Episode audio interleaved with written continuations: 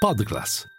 I podcast di classe editori. Ultima seduta della settimana in rosso per Piazza Affari che cede il 2,23% in scia al profondo ribasso del comparto bancario. Il mercato ha risentito della situazione di Deutsche Bank con i credit default swap sulla banca che si sono mossi in forte rialzo. Si tratta di quei contratti assicurativi che proteggono chi li sottoscrive dal rischio di default di chi ha emesso dei bond.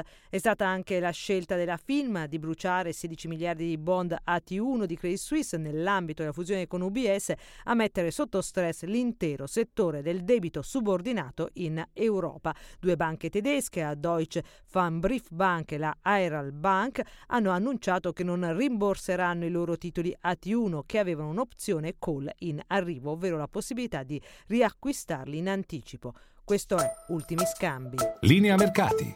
In anteprima, con la redazione di Class CNBC, le notizie che muovono le borse internazionali. Sul fronte dei dati macroeconomici, l'indice PMI composito dell'Eurozona preliminare di marzo si è attestato a 54,1 punti in rialzo rispetto ai 52 punti di febbraio e al di sopra del consensus anch'esso fissato a 52 punti. L'indice preliminare relativo al settore dei servizi è salito a 55,66 dai 52,7 del mese precedente.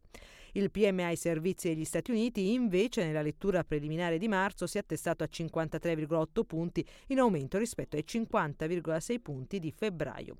Le vendite si sono di nuovo abbattute sulle banche, il banco BPM giù del 4% come Popolare Emilia Romagna, Intesa San Paolo meno 2,4, Unicredit meno 4 punti percentuali, Argina le perdite, Mediobanca giù solo, si fa per dire, dell'1%.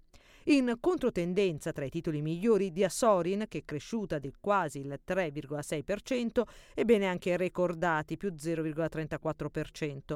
In rosso ST Microelectronics, che cede poco meno di 4 punti percentuali, nonostante Equita Sim abbia alzato dell'8% a 52 euro il prezzo obiettivo. Pesante Iveco, giù del 5%, che alla fine è stato il titolo più venduto, e Tenaris.